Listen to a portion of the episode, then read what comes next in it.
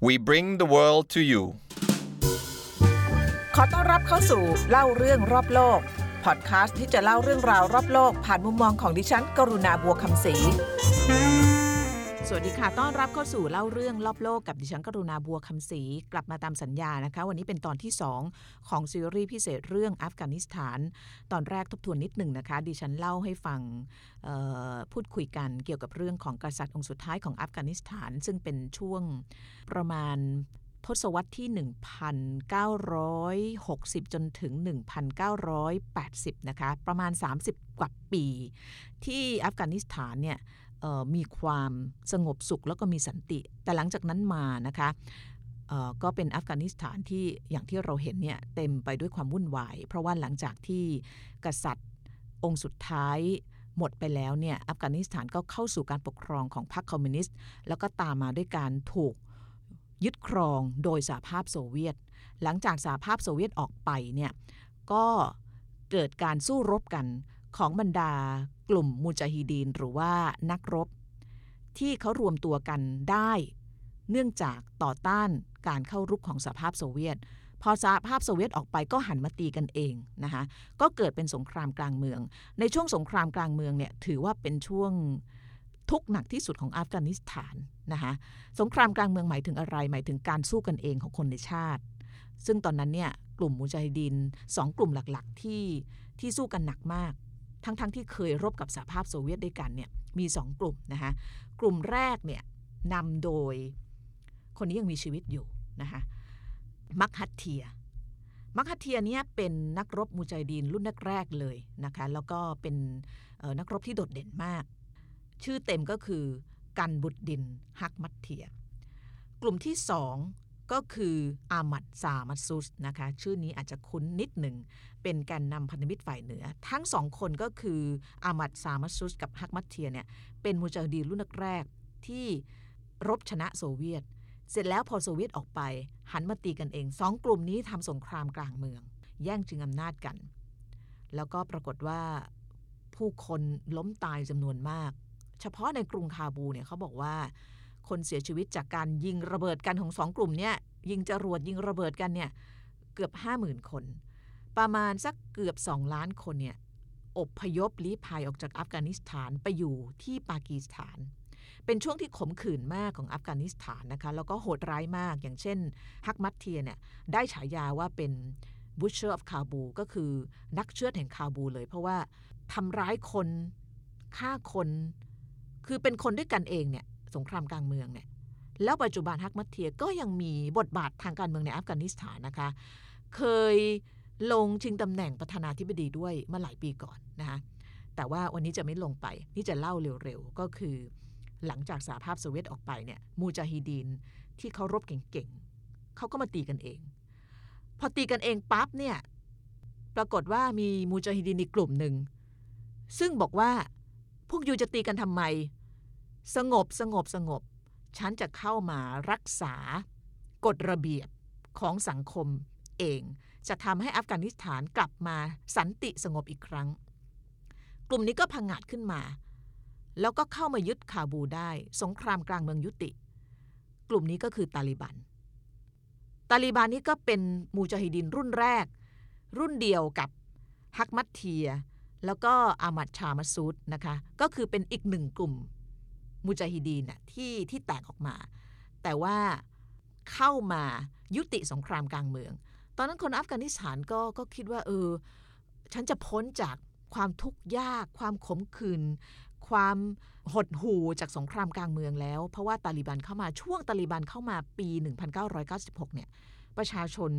ส่วนใหญ่จำนวนมากในอินดีนะ เพราะว่าตอนนั้นอัฟกานิสถานกำลัง แบบเละเทะจากสงครามกลางเมือง ก็คิดว่าตาลิบันจะเข้ามารักษากฎระเบียบ แต่พอเข้ามาแล้วมันเจอเขาเรียกว่าเคาะกรรมอีกรูปแบบหนึ่ง ก็เนื่องจากระบบการปกครองที่ตาลิบันใช้เนี่ยโดยเฉพาะกับผู้หญิงเนี่ยมันเป็นระบบการปกครองและแนวคิดที่กดขี่ผู้หญิงมาก คนก็จะมีภาพจำกับตาลิบัน แบบนั้นเนี่ยจนถึงทุกวันนี้ ก็เลยไม่น่าแปลกใจที่ตาลิบันกลับมาอีกคนหนึ่งเมื่อสองสัปดาห์ที่ผ่านมาคนจะกลัวแล้วก็หนีออกนอกประเทศนะคะ ที่เล่าตรงนี้ให้ฟังเนี่ย เพราะว่าวันนี้อยากจะพูดถึงบรรดามูจาฮิดีนที่เคยรบกับสหภาพโซเวียต แล้วกลับมามีชื่อมีที่มีทางแล้วก็มีบทบาทในการเมืองของอัฟกานิสถาน ซึ่งจำนวนมากนี่เป็นบทบาทที่ไม่ดีนะคะ เพราะว่ามันเกี่ยวกับเรื่องสงครามกลางเมือง มันเกี่ยวกับเรื่องของระบบการปกครองที่กดขี่คน มันเกี่ยวกับเรื่องของการฆ่าล้างกันอะไรเนี่ยนะคะแต่ว่าอย่างไรก็ตามวันนี้ถ้าเกิดเราจะจัดกลุ่มออกมา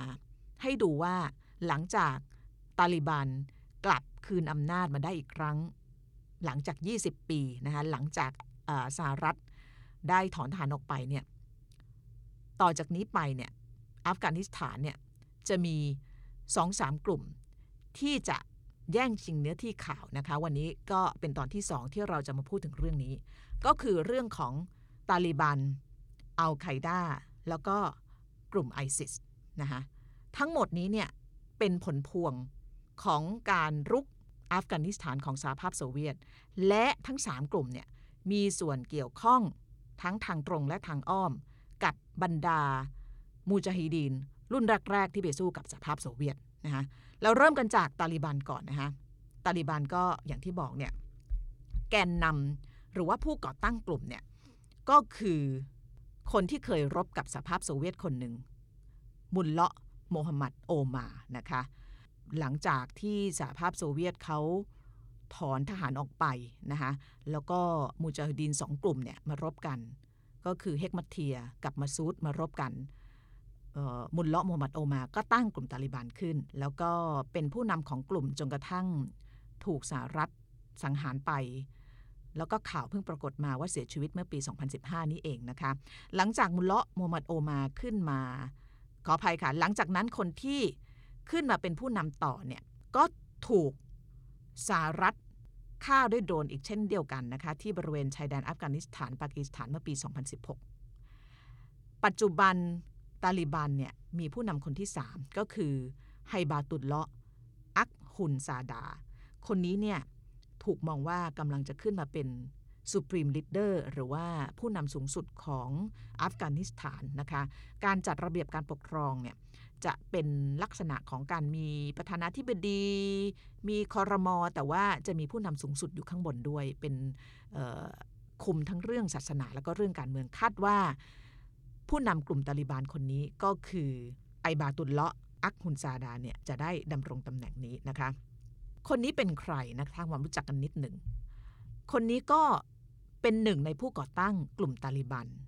ร่วมกับผู้นำคนแรก ในช่วงที่ตาลิบันได้ปกครองอัฟกานิสถานก็คือปี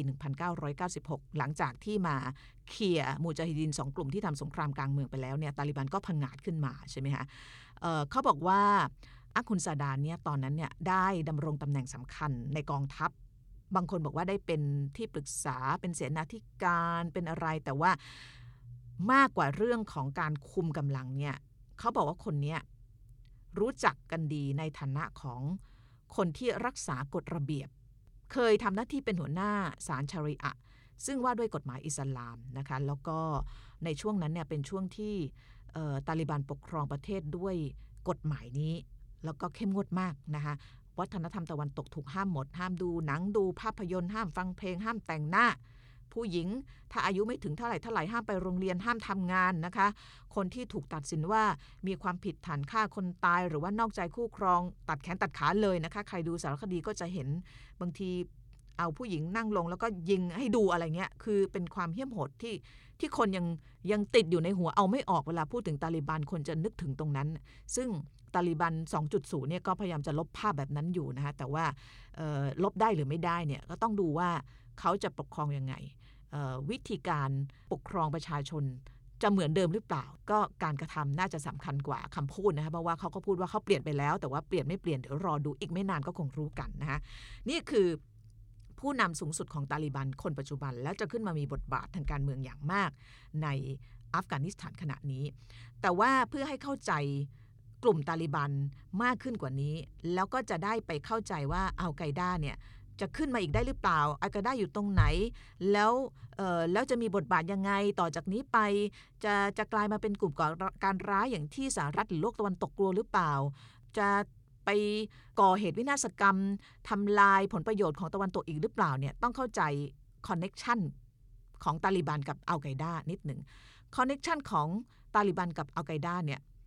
ต้องบอกว่ามันไม่ค่อยชัดเจนมากนัก แต่ว่ามันก็มีอยู่ แล้วก็มีเอกสารแต่ว่าต้องเล่าก่อนนะคะว่า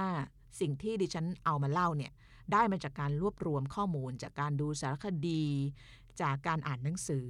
แล้วก็ในสารคดีแล้วก็ในหนังสือเนี่ยก็จะมีการอ้างอิงคำพูดของบุคคลที่น่าเชื่อถือ อย่างเช่น เรื่องของตาลิบันเนี่ยเรียนดูสารคดีของ Frontline ซึ่งดีมากนะคะแล้วก็เขาเก่งนักข่าวคนนี้เก่งมาก สามารถที่จะได้เข้า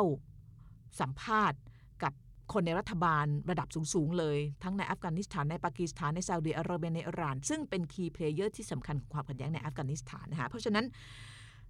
กลุ่มย่อยที่อยู่ในกลุ่มตาลิบันแล้วพอจะบอกได้ว่าเนี่ยแหละคือเยื่อใยของตาลิบันกับอัลไกด้าก็คือกลุ่มนี้ค่ะ กลุ่มฮักกานี หรือว่าเครือข่ายฮักกานี ภาษาอังกฤษก็คือ Haqqani Network นะคะ ใครที่อ่านข่าวภาษาอังกฤษเนี่ยหลังๆเนี่ยจะเจอคำนี้มากขึ้น เครือข่ายฮักกานีหรือว่า Haqqani Network เนี่ยคือใครนะคะก็คือกลุ่มติดอาวุธกลุ่มหนึ่งที่ อยู่ภายใต้ร่มธงของตาลิบัน แต่ว่ามีลักษณะการจัดการที่มีความเป็นอิสระพอสมควรนะคะคนที่ก่อตั้งกลุ่มฮักกานีเนี่ยก็คือกลับไปอีกละ พวกมูจาฮิดินรุ่นแรกเนี่ยคือคนที่เกิดกลุ่มพวกนี้หมดเลยนะคะมูจาฮิดินรุ่นแรกคนหนึ่งเนี่ยก็คือจาลาลุดดีฮักกานี เหมือนกับพวกโอซามาเบลาเดน พวกผู้นำ กลุ่มตาลีบานรุ่นแรกเนี่ยก็เคยรบกับสหภาพโซเวียตในช่วง 1979 จนถึงอีก 10 ปีต่อมานะคะตอนนั้นเนี่ยจาลาลุดดินฮักกานีเนี่ยมีความสัมพันธ์ที่ดีกับโอซามาบิลาเดน โอซามาบิลาเดนเนี่ยก็เป็นมูจาฮิดินรุ่นแรกเหมือนกันที่รบกับสหภาพโซเวียตนะคะช่วงที่รบกับสหภาพโซเวียตเนี่ยเขาบอกว่าหัวหน้าเครือข่ายฮักกานีเนี่ยสนิทกับโอซามาบิลาเดนมากนะคะ และความสัมพันธ์ของทั้งสองเนี่ย ถูกส่งต่อมาจนถึงปัจจุบัน เขาบอกว่าวันนี้เนี่ย ถ้าเกิดจะดูความสัมพันธ์ระหว่างตาลิบันกับอัลไกด้าเนี่ย มันจะอยู่ที่ความสัมพันธ์ของอัลไกด้ากับกลุ่มฮักกานี ฮักกานีเนี่ยเป็นเป็นกลุ่มที่น่าสนใจมาก เพราะว่าตอนนั้นเนี่ยรัฐบาลอัฟกานิสถานระบุนะคะว่าเป็นกลุ่มที่อันตราย ก็แน่นอนละ ตอนนั้นรัฐบาลอัฟกานิสถานก็บอกตาลิบันอันตรายหมด เพราะว่าพยายามจะ undermine หรือพยายามจะโค่นล้มรัฐบาลอัฟกานิสถาน แต่ว่าสิ่งที่รัฐบาลอัฟกานิสถานพูดถึงกลุ่มฮักกานีเนี่ยก็คือว่ากลุ่มนี้ได้รับการสนับสนุนจากปากีสถาน ก็คือหน่วยข่าวกรองของปากีสถานที่เรียก ISI เนี่ยให้การสนับสนุนเครือข่ายฮักกานีลับๆ เพราะว่าเครือข่ายฮักกานีเนี่ยมีฐานที่มั่นอยู่ทางแถวแถวตะวันออก แล้วก็แถวแถวใต้ ของอัฟกานิสถาน ซึ่งติดกับชายแดนปากีสถาน หลายคนอาจจะถามว่าเอ้าแล้วทำไมปากีสถาน ถึงเข้ามาสนับสนุนกลุ่มย่อยของตาลิบันอย่างเครือข่ายฮักกานีนะคะจริงแล้วปากีสถานก็ได้ประโยชน์ จากการเข้ามาสนับสนุนกลุ่มเหล่านี้นะคะปากีสถานปฏิเสธมาตลอดว่าไม่ได้ไม่ได้สนับสนุนเครือข่ายฮักกานี แต่ว่า เอกสารแล้วก็การให้สัมภาษณ์ของทาง CIA ของสหรัฐเนี่ยก็พูดหลายครั้งว่ามันมีความเชื่อมโยงกันนะคะอย่างไรก็ตามมันมีจุดโยงกันอยู่ เขาบอกว่าในช่วงที่อัลไกด้าผู้นำอัลไกด้าก็คือโอซามาเบนลาเดนหนีจากการไล่ล่าของสหรัฐ ในช่วงที่สหรัฐบุกอัฟกานิสถานเมื่อปี 2001เนี่ยคนที่ช่วยให้โอซามาบินลาเดนหลบหนีไปอยู่อัฟกานิสถานเอ่อปากีสถานได้เนี่ยก็คือเครือข่ายฮักกานี เพราะนั้นเห็นความเชื่อมโยงไหมคะว่าอัลไกด้ามีสายสัมพันธ์กับเครือข่ายย่อยของตาลิบันอย่างเครือข่ายฮักกานี จนทำให้โอซามาบินลาเดนเนี่ยสามารถข้ามชายแดนจากอัฟกานิสถาน ไปหลบภัยอยู่ในปากีสถานได้จนกระทั่งถูกทหารสหรัฐสังหารในที่สุดนะเขาเลยบอกว่าเครือข่ายฮักกานีของตอริบันเนี่ยเป็นเหมือนกับเลซองอะเป็นเหมือนกับผู้เชื่อมต่อ หรือว่าผู้อำนวยความสะดวก ถ้าเกิดตาลิบันกลุ่มใหญ่ อยากจะพูดคุยกับกลุ่มอัลไกดานะคะ คือเขาบอกว่าในทางสงคราม ความขัดแย้งหรือว่ากลุ่มก่อการร้ายเอ็กซ์เพรสทางด้านเนี้ยเขาบอกว่ามันไม่มีอะไรขาวดำอะนึกออกปะเราไม่สามารถแยกได้ว่าเออกลุ่มอัลไกดาไม่ถูกกับตาลิบัน ตาลิบันไม่ถูกกับกลุ่มนู้นกลุ่มนี้ คือมันมันมันมีความละเอียดแล้วก็แยกย่อยลงไปอีกนะคะ เพราะว่ากลุ่มหนึ่งเนี่ยมันก็จะมีเอ่อเขาเรียกปีกที่เป็นปีกสุดโตรงปีก moderate ปีกเอ่อบูปีกบุญเพราะฉะนั้นบางปีกของบางกลุ่มก่อการร้ายเนี่ยก็อาจจะไปมีความสัมพันธ์กับอีกบางปีกของกลุ่มก่อการร้าย คือมันน่าปวดหัวมาก แต่ว่าเนี่ยแหละมันคือความสัมพันธ์ที่มันมันโยงใยซับซ้อนกันอยู่ เพราะฉะนั้นถ้าถามว่าอ่อตาลิบันกับอัลไกด้าเนี่ย มีความสัมพันธ์กันหรือเปล่า ถ้าไปถามคนที่เขาติดตามเรื่องนี้เขาก็บอกว่า มีมันมีเส้นบางๆ มันมีความสัมพันธ์ที่ยังมีเยื่อใยกันอยู่นะคะ โดยเฉพาะระหว่างกลุ่มอัลไกด้ากับเครือข่ายฮักกานี ซึ่งตอนนี้กำลังมีอิทธิพลในกลุ่มตาลิบันใหญ่นะคะ อันนั้นก็คือเรื่องของตาลิบันถ้าถามว่าเกี่ยวอะไรกับกลุ่มอัลไกด้าที่ต้องพูดว่าเกี่ยวหรือไม่เกี่ยวกันเพราะอะไร เพราะว่าถ้าจำกันได้ตอนที่สหรัฐเนี่ย ทำข้อตกลงสันติภาพ กับทางกลุ่มตาลิบันเนี่ยอันหนึ่งที่สหรัฐยอมถอนทหารเนี่ยก็คือหลังจากที่ตาลิบันเนี่ยสัญญาว่าจะไม่ยอมให้เครือข่ายก่อการร้าย โดยเฉพาะอัลไกดาเนี่ยเติบโตบนแผ่นดินอัฟกานิสถานอีก ซึ่งสหรัฐก็พอใจไม่พอใจได้ไง เพราะว่าอัลไกดาเนี่ยคือคนที่ไปถล่มสหรัฐนะคะเหตุการณ์9-11เพราะฉะนั้นภารกิจอันหนึ่งที่สหรัฐ มีในอัฟกานิสถานเนี่ยก็คือล่าโอซามาบินลาเดน หัวหน้ากลุ่ม แล้วก็ต้องกำจัดกลุ่มอัลไกด้าไม่ให้อัลไกด้ามีที่ทางต่อไปในอัฟกานิสถานอีก เพราะฉะนั้นในช่วงนั้นเนี่ยรัฐบาลก็รัฐบาลสหรัฐก็เลยเหมือนกับพอใจที่ตาลิบันสัญญาแบบนั้นว่าอัลไกด้าไม่มีทางได้กลับมา ถ้าเกิดสหรัฐถอนทหารไปตาลิบันขึ้นมาตาลิบันจะสัญญาเลยว่าพวกนี้จะไม่ได้เกิดไม่ได้ผุดอีก แต่อย่างที่บอกเนี่ยพอมันมีสายสัมพันธ์บางๆ ของ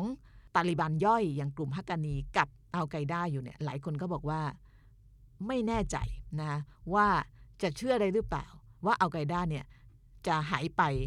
หรือว่าจะตายไปแบบจริงจังนะคะคนก็ยังต้องจับตาดูอยู่ ไม่มีใครฟันธงได้นะคะเพราะว่าก่อนหน้านี้หลายคนก็กลัวว่าอันหนึ่งหลังจากทหารสหรัฐถอนไปแล้วเนี่ยก็คืออัฟกานิสถานจะกลายเป็นที่กบดานของบรรดาพวก กลุ่มก่อการร้ายอย่างอัลไกด้าอีกครั้งหนึ่งนะคะถามว่าวันนี้ถ้าเป็นไปได้หรือเปล่าเนี่ยมันก็มีโอกาสอยู่นะคะถ้าเกิดเราดูความสัมพันธ์ระหว่างเครือข่ายฮักกานีกับอัลไกด้านะคะอันนี้ก็คือตัว key player ที่สำคัญในขณะนี้ก็คือตาลิบันกับอัลไกด้านะคะทีนี้ไอ้กลุ่มที่มันโผล่ขึ้นมาเนี่ยก็คือไอซิสเนี่ยมันมาได้ไงวะ แล้วคนก็ถามนะว่า แล้ว ออ ถ้าเกิดอธิบายว่าตาลิบันกับอัลไกด้ามันมีสายสัมพันธ์บางๆ แล้วเนี่ย แล้วไอซิสมันอยู่ตรงไหนของแผนที่นี้ไอซิสเนี่ยมันก็มาจากต้นน้ำสายเดียวกันนั่นแหละค่ะ ท่านผู้ฟังก็คือเป็นผลผลิตของบรรดากลุ่มมูจาฮิดีนที่เคยรบกับสหภาพโซเวียต เมื่อทศวรรษ 1980 เหมือนกัน แต่ว่าไอซิสเนี่ยมาเกิดทีหลัง กลุ่มมูจาฮิดีนหลัก ๆ ที่เกิดขึ้นตอนนั้นเนี่ยก็คืออัลไกด้ากับตาลิบันไอซิสเนี่ยมันเกิดขึ้นจากเมื่อกี้ที่เล่าให้ฟังว่าในแต่ละกลุ่มเนี่ยมันจะมีหลายหลายหลายปีกหลายแนวคิดนะในอัลไกด้าก็เช่นกัน มันมีปีกหรือว่ากลุ่มที่มันสุดโต่งมากกว่าบินโอซามาบินลาเดนอะเชื่อไหม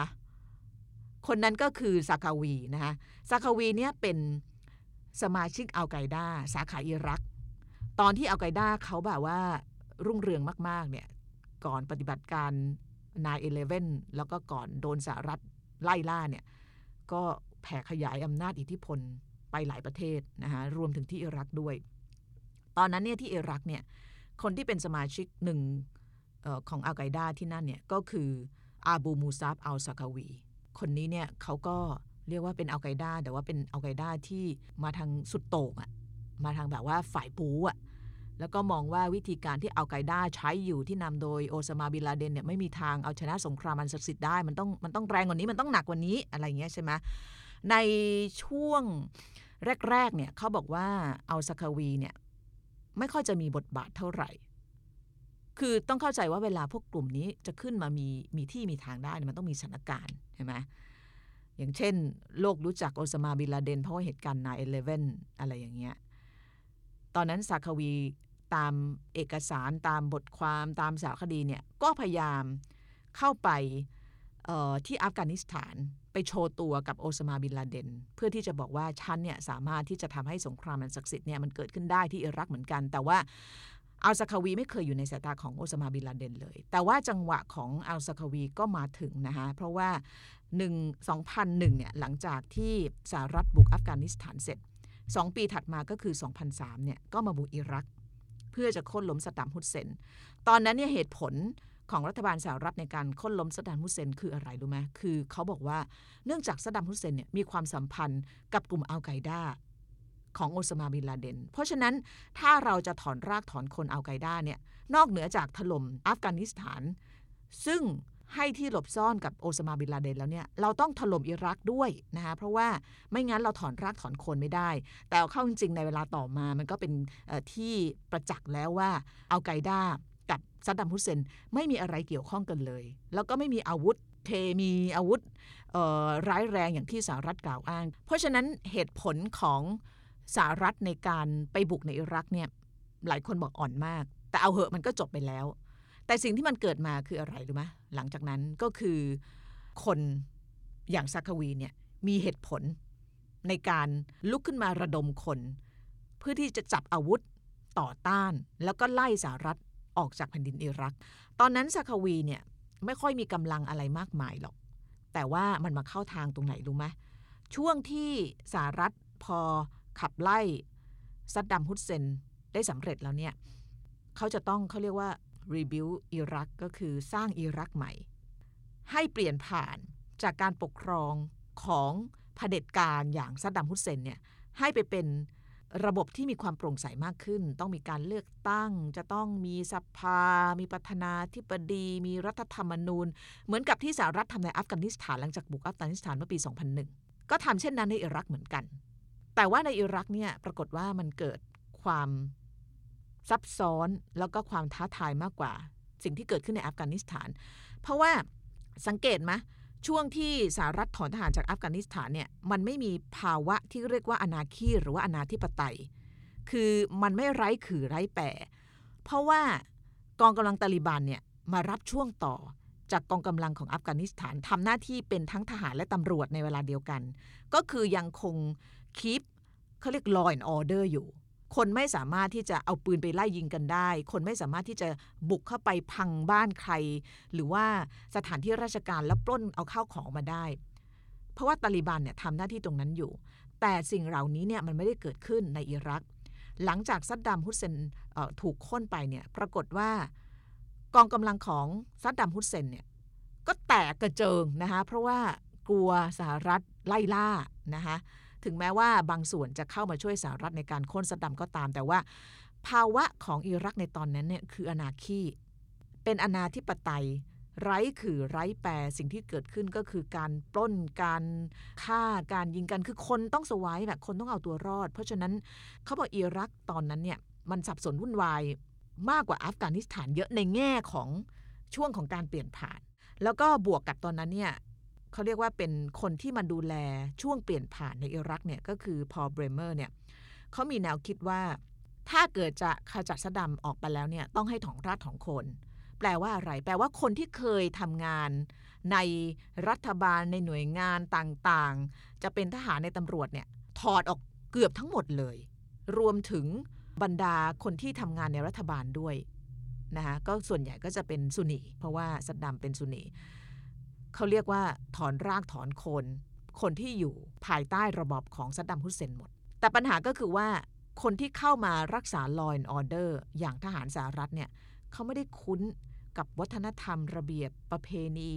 ภูมิประเทศอะไรต่างๆ นานา มาถึงก็งง แล้วเป็นทหารไม่ใช่ตำรวจ เพราะนั้นวิธีการถูกฝึกเนี่ยมันคนละแบบกัน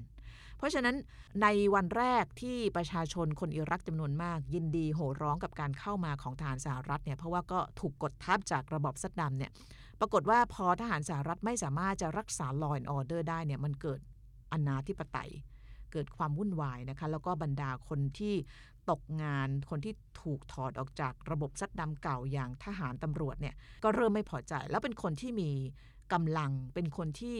รู้จักการรบ รู้จักการใช้อาวุธ สหรัฐก็ก็ทำอะไรไม่ถูก เพราะว่าช่วงนั้นเนี่ยซาคาวีก็เห็นช่องทาง ก็ไปชักชวนต้องเข้าใจว่ากลุ่มมุจาฮิดีนส่วนใหญ่เนี่ยเป็นซุนี มีแนวทางเชื่อในเรื่องของสงครามอันศักดิ์สิทธิ์ซาคาวีก็ไปชวนทหารของซัดดัมฮุสเซน ซึ่งกำลังโกรธแค้นสหรัฐเนี่ยที่ทำให้พวกเขาต้องลำบากเนี่ยแล้วเป็นทหารซุนีมาเข้าร่วม แล้วก็เริ่มก่อตั้งรวมตัวขอ แยกตัวเป็นอิสระจากอัลไกด้าเพราะว่ารู้สึกว่าอัลไกด้าเนี่ยแบบว่าหน่อมน้ำเกินไปอะไรเงี้ยนะคือแบบรบยังไงก็ไม่ชนะ แล้วแถมช่วงนั้นอัลไกด้าก็ลดบทบาทลง เพราะว่าโดนสหรัฐบทขยี้อยู่ที่อัฟกานิสถาน ก็ไม่ค่อยมีผลงานเด่นๆ ให้เป็นที่ประจักษ์นะเพราะฉะนั้นซาคาวีก็เลยบอกว่าฉันจะตั้งกลุ่มขึ้นมาใหม่ นี่คือการก่อเกิดขึ้นของกลุ่มไอซิส นะคะซึ่งเริ่มขึ้นในในอิรักซากวีก็ตอนนั้นพยองมากนะคะเปิดตัวเปิดหน้าสหรัฐส่องด้วยโดนโดนสังหารไปนะคะแล้วก็ช่วงนั้นเนี่ยปรากฏว่าสหรัฐก็เริ่มปราบปรามพวกกลุ่มสมาชิกไอซิสนะคะก็จับสมาชิกไอซิสจำนวนมากเนี่ยไปขังไว้ในคุก อันหนึงเนี่ยถ้าเกิดใครติดตามสถานการณ์ในอิรักเนี่ยก็คือคุกอบูการิบจำได้ไหมที่มีการทรมานนักโทษ แล้วกลายเป็นข่าวทหารสหรัฐไปใช้วิธีทรมาน อะไรพวกนั้นเนี่ย ทีนี้ในคุกเนี่ยปรากฏว่ามันเป็นการรวมตัวกันของคนที่เชื่อแบบเดียวกันน่ะท่านผู้ฟัง ปรากฏว่าในคุกที่สหรัฐได้ขังคนเหล่านี้ไว้เนี่ยมันกลายเป็นโรงเรียนสอนจีฮัดชั้นดีเลย แล้วก็คนหนึ่งที่โดดเด่นมากก็คือบักดาดีนะคะบักดานีเนี่ยเป็นนักโทษของสหรัฐในคุกแห่งหนึ่งในอิรัก แล้วก็ก็อยู่ในคุกมาหลายปีแหละ แล้วก็ปรากฏว่าสหรัฐก็รู้ว่ารบ ในอิรักไม่ชนะ คล้ายๆ กับในอัฟกานิสถานเนี่ยมันมีความเหมือนกันอยู่พอสมควร ก็เลยตัดสินใจถอนทหารพอถอนทหารแล้วจะทำยังไงกับบรรดาพวกสมาชิกไอซิสที่ถูกขังอยู่ในคุกเนี่ยบางส่วนถูกส่งไปกวนตานาโม แต่ก็มีจำนวนมากเนี่ยถูกปล่อยออกมา รวมถึงบักดาดี พอปล่อยมาได้บักดาดีก็พังงาดเลย เพราะว่าไม่มีสหรัฐแล้วใช่ไหมคะก็เอามารวบรวมบรรดาพวก นักรบจิฮัดทั้งหมดนะคะแล้วก็ขยายอำนาจเลยนะคะแล้วก็ช่วงนั้นเนี่ยปรากฏว่าในซีเรียเนี่ยเกิดสงครามกลางเมือง บักดาดีก็พาพักพวกไปที่นั่นไปยึดเมืองได้หลายเมืองเลยนะคะของซีเรีย ซีเรียก็เป็นเวลามันมีสุญญากาศทางการเมืองอะ่ะมันจะมีช่องให้บรรดาพวกกลุ่มก่อการร้ายพวกนี้เข้าไปได้ พอขยายอำนาจในซีเรียได้โอ้โหไอซิสตอนนั้นแบบว่าเงินเยอะมากนะคะ มีนักรบจีฮัดจากทั่วโลก ในอังกฤษก็ไปร่วมกับเขาคนยุโรปก็ไปกันเยอะ แถวบ้านเรานี่ก็มีแถวมาเลเซียอินโดนีเซียไปกันนะไปซีเรียกันแล้วก็ยกพลกลับมาอิรักมายึดอิรักได้เกือบครึ่งประเทศนะคะแล้วก็ประกาศตั้งรัฐอิสลาม ที่เมืองโมซุนนะโมซุนนี่ก็ประชากรส่วนใหญ่เป็นซุนนีเขาก็เลยเลือกให้โมซุลเนี่ยเป็นเรียกเมืองหลวงของของรัฐอิสลาม นี่คือการก่อกำเนิดของไอซิส เราจะเห็นว่ามันมีรากมาจากที่เดียวกันก็คือบรรดามูจาฮิดีนรุ่นแรกๆที่รบกับสหภาพโซเวียตเนี่ยมันคือแบบว่าก่อกำเนิดมาเป็นตรงนี้หมดเลยเนี่ยทีนี้พอไอซิสเกิดขึ้นเนี่ยมันก็เริ่มแตกสาขาเหมือนอัลไกด้าจำได้ไหมตอนนั้นอัลไกด้าเนี่ยพอมีอิทธิพลมากในอัฟกานิสถานเนี่ยมันก็เริ่มมีแบบ คนกลุ่มต่างๆเนี่ยรับเอาอุดมการณ์มา แล้วก็ไปก่อตั้งสาขาเป็นแฟรนไชส์ในประเทศอื่นนะอย่างเช่นอัลไกด้าในอิรักที่เปลี่ยนมาเป็นไอซิสไอซิสก็เช่นเดียวกัน พอมันรุ่งเรืองมากในอิรักในซีเรียเนี่ยมันก็มีแฟรนไชส์แฟรนไชส์อันหนึ่งก็คือในอัฟกานิสถานก็คือไอซิสเคนี่ยแหละค่ะที่ไปวางระเบิดฆ่าตัวตายทหารสหรัฐในวันสุดท้ายสุดท้ายตอนที่อพยพออกจากคาบูนะคะเมื่อกี้ก็คือตาลิบันอัลไกด้าอีกกลุ่มหนึ่ง ที่จะขึ้นมามีที่มีทางในพื้นที่ข่าวตอนนี้ในอัฟกานิสถานเนี่ยก็คือ ISIS-K นะคะหลังจากที่กลายเป็นข่าวใหญ่ เพราะว่าไปวางระเบิดจนทหารสหรัฐเสียชีวิตไป 13 นายแล้วเนี่ยทีนี้คนถามว่า ISIS-K กับอัลไกด้ากับตาลิบันเนี่ยเขาเป็นยังไงกันเขาสนิทกันปะคำตอบก็คือว่าเป็นศัตรูกัน ตาลิบันมอง ISIS-K เป็นศัตรู ตอนนี้ยังหาความสัมพันธ์บางๆ ไม่ได้ว่าเขาเกี่ยวกันอะไรหรือเปล่า ไม่เหมือนกับอัลไกด้ากับตาลิบัน ISIS-K กับตาลิบันเนี่ยยังหาความสัมพันธ์ไม่เจอ รวมถึงอัลไกด้าด้วย เพราะฉะนั้นถ้ากล่าวแบบหยาบๆเนี่ย ISIS-K เคเนี่ยก็คือหัวเดียวกระเทียมรีบอยู่ตอนนี้ แต่ก็พยายามที่จะส่งเสียงมีที่มีทางนะคะด้วยการก่อการร้ายแล้วก็ก็สำเร็จนะคะเพราะว่าคนก็ให้ความสนใจทันทีที่ไประเบิดที่สนามบินจนทหารสหรัฐตายนะคะเพราะฉะนั้น ตอนนี้เขาบอกให้จับตาดูว่ากลุ่มไอซิสเนี่ยซึ่งเป็นคู่แข่งโดยตรงกับอัลไกด้าเนี่ยเพราะว่าแตกมาจากอัลไกด้าเพราะว่ามองว่าอัลไกด้ามันแรงไม่พออะไรเงี้ยสองกลุ่มเนี่ยกำลังต้องแข่งกัน เพื่อพิสูจน์ว่าพวกเขายังมีความสำคัญและอิทธิพลอยู่ มันก็น่ากลัวนะเวลา กลุ่มก่อการร้ายแข่งกันนะนึกออกมา แล้วตาลิบันจะทำยังไง ตาลิบันสัญญากับสหรัฐว่า จะไม่ให้บรรดากลุ่มก่อการร้ายใด ๆ เกิดขึ้นบนแผ่นดินอัฟกานิสถานอยู่ เพราะฉะนั้นในทางหนึ่งตาลิบันก็ต้องไปบริหารจัดการบริหารแผ่นดินแล้วเนี่ยมันต้องดูปากท้องประชาชนด้วย อีกทางหนึ่งอีกด้านหนึ่งก็ต้องมาดูไม่ให้กลุ่มก่อการร้ายมันพังอาจขึ้นมาอีกด้วยนะคะแล้วเขาบอกว่าที่สำคัญเนี่ยไอซิสเคเนี่ยก็ประมาทไม่ได้นะคะเพราะว่า ถ้าไปดูเนี่ย ถ้ามันทำไม่ดีเนี่ย มันอาจจะมีคนเอามาใช้ประโยชน์ ที่ตั้งของกลุ่มนี้น่าสนใจท่านผู้ฟังปิดท้ายไว้ตรงนี้ เราไปดูฐานที่มั่นของกลุ่มนี้เนี่ย เราจะเห็นว่ามันมีความสุ่มเสี่ยงที่จะถูกใช้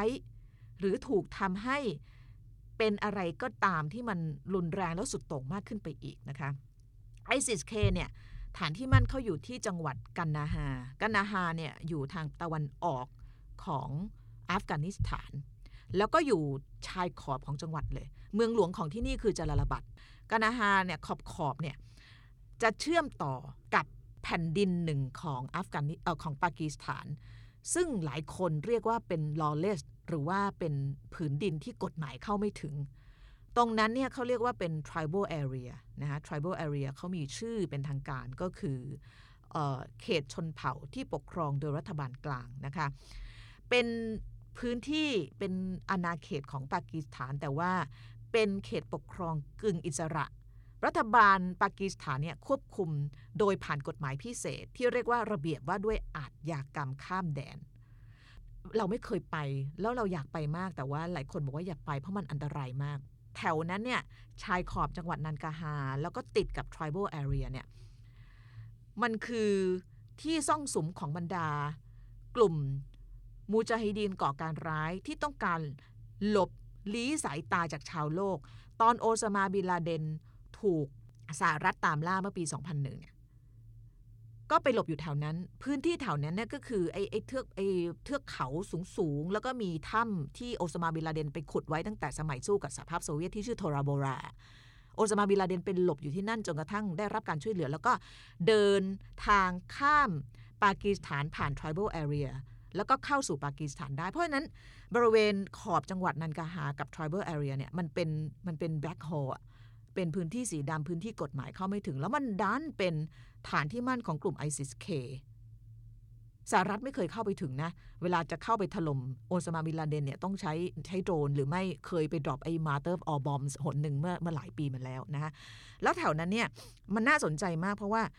มันเป็นพื้นที่ที่ บรรดาชนเผ่าขุนศึกมีอำนาจ เป็น lawless เนี่ยเขาปกครองเขาดูแลกันเองด้วยกฎหมายของเขาเอง กฎหมายจากส่วนกลางเนี่ยจะเข้าไปไม่ค่อยถึง มันเป็นเส้นทางที่แต่ก่อนเนี่ยช่วงยุคจีนยุคยุคที่เขาค้าขายเส้นทางสายไหมเนี่ยจุดเนี้ยคือจุดหนึ่งของเส้นทางสายไหม มันจะมีเเขาเรียกว่า ช่องเขาอันหนึ่งคือช่องเขาไคเบอร์ไคเบอร์พาสเนี่ยเป็นช่องเขาที่เชื่อมโลกตะวันตกกับตะวันออกตอนนั้นจีนเนี่ยก็ส่งผ้าไหมมาแลกกับทางตะวันตก เอาทองคำเอาเงินเอาขนแกะกลับไปใช้เส้นทางเนี่ย แล้วตอนนี้มันคือส่วนหนึ่งของไอ้ไอ้แถว tribal area แล้วก็จังหวัดนันกาฮาทางตะวันออกของของอัฟกานิสถานเนี่ย แล้วก็ตอนนี้มันกลายเป็นจากเส้นทางสายไหมเนี่ยมันกลายเป็นเส้นทางขนส่งยาเสพติดจ้ะ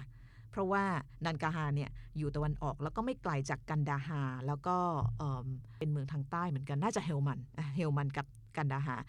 สองจังหวัดเนี้ยของอัฟกานิสถานคือพื้นที่ปลูกฝิ่นที่ใหญ่ที่สุดในโลก แล้วก็ฝิ่นมันก็จะถูกรีไฟที่นั่น เป็นเฮโรอีนเป็นอะไร แล้วก็ส่งผ่านเส้นทางพวกนี้ทำไมถึงทำก็แถวนี้กฎหมายมันเข้าไปไม่ค่อยถึงนึกออกไหมเพราะฉะนั้นเวลามันเป็นหลุมดำเนี่ยมันก็เลยกลายเป็น สถานที่ที่มันเกิดพวกเขาเรียกว่าอะไรมืดๆอะธุรกิจมืด กลุ่มมืด กลุ่มก่อการร้าย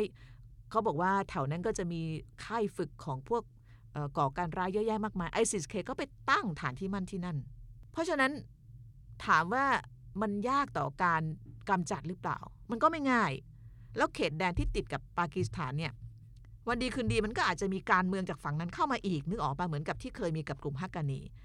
เพราะฉะนั้นจับตาดูให้ดีนะคะ วันนี้เล่าคร่าวๆถึงความสัมพันธ์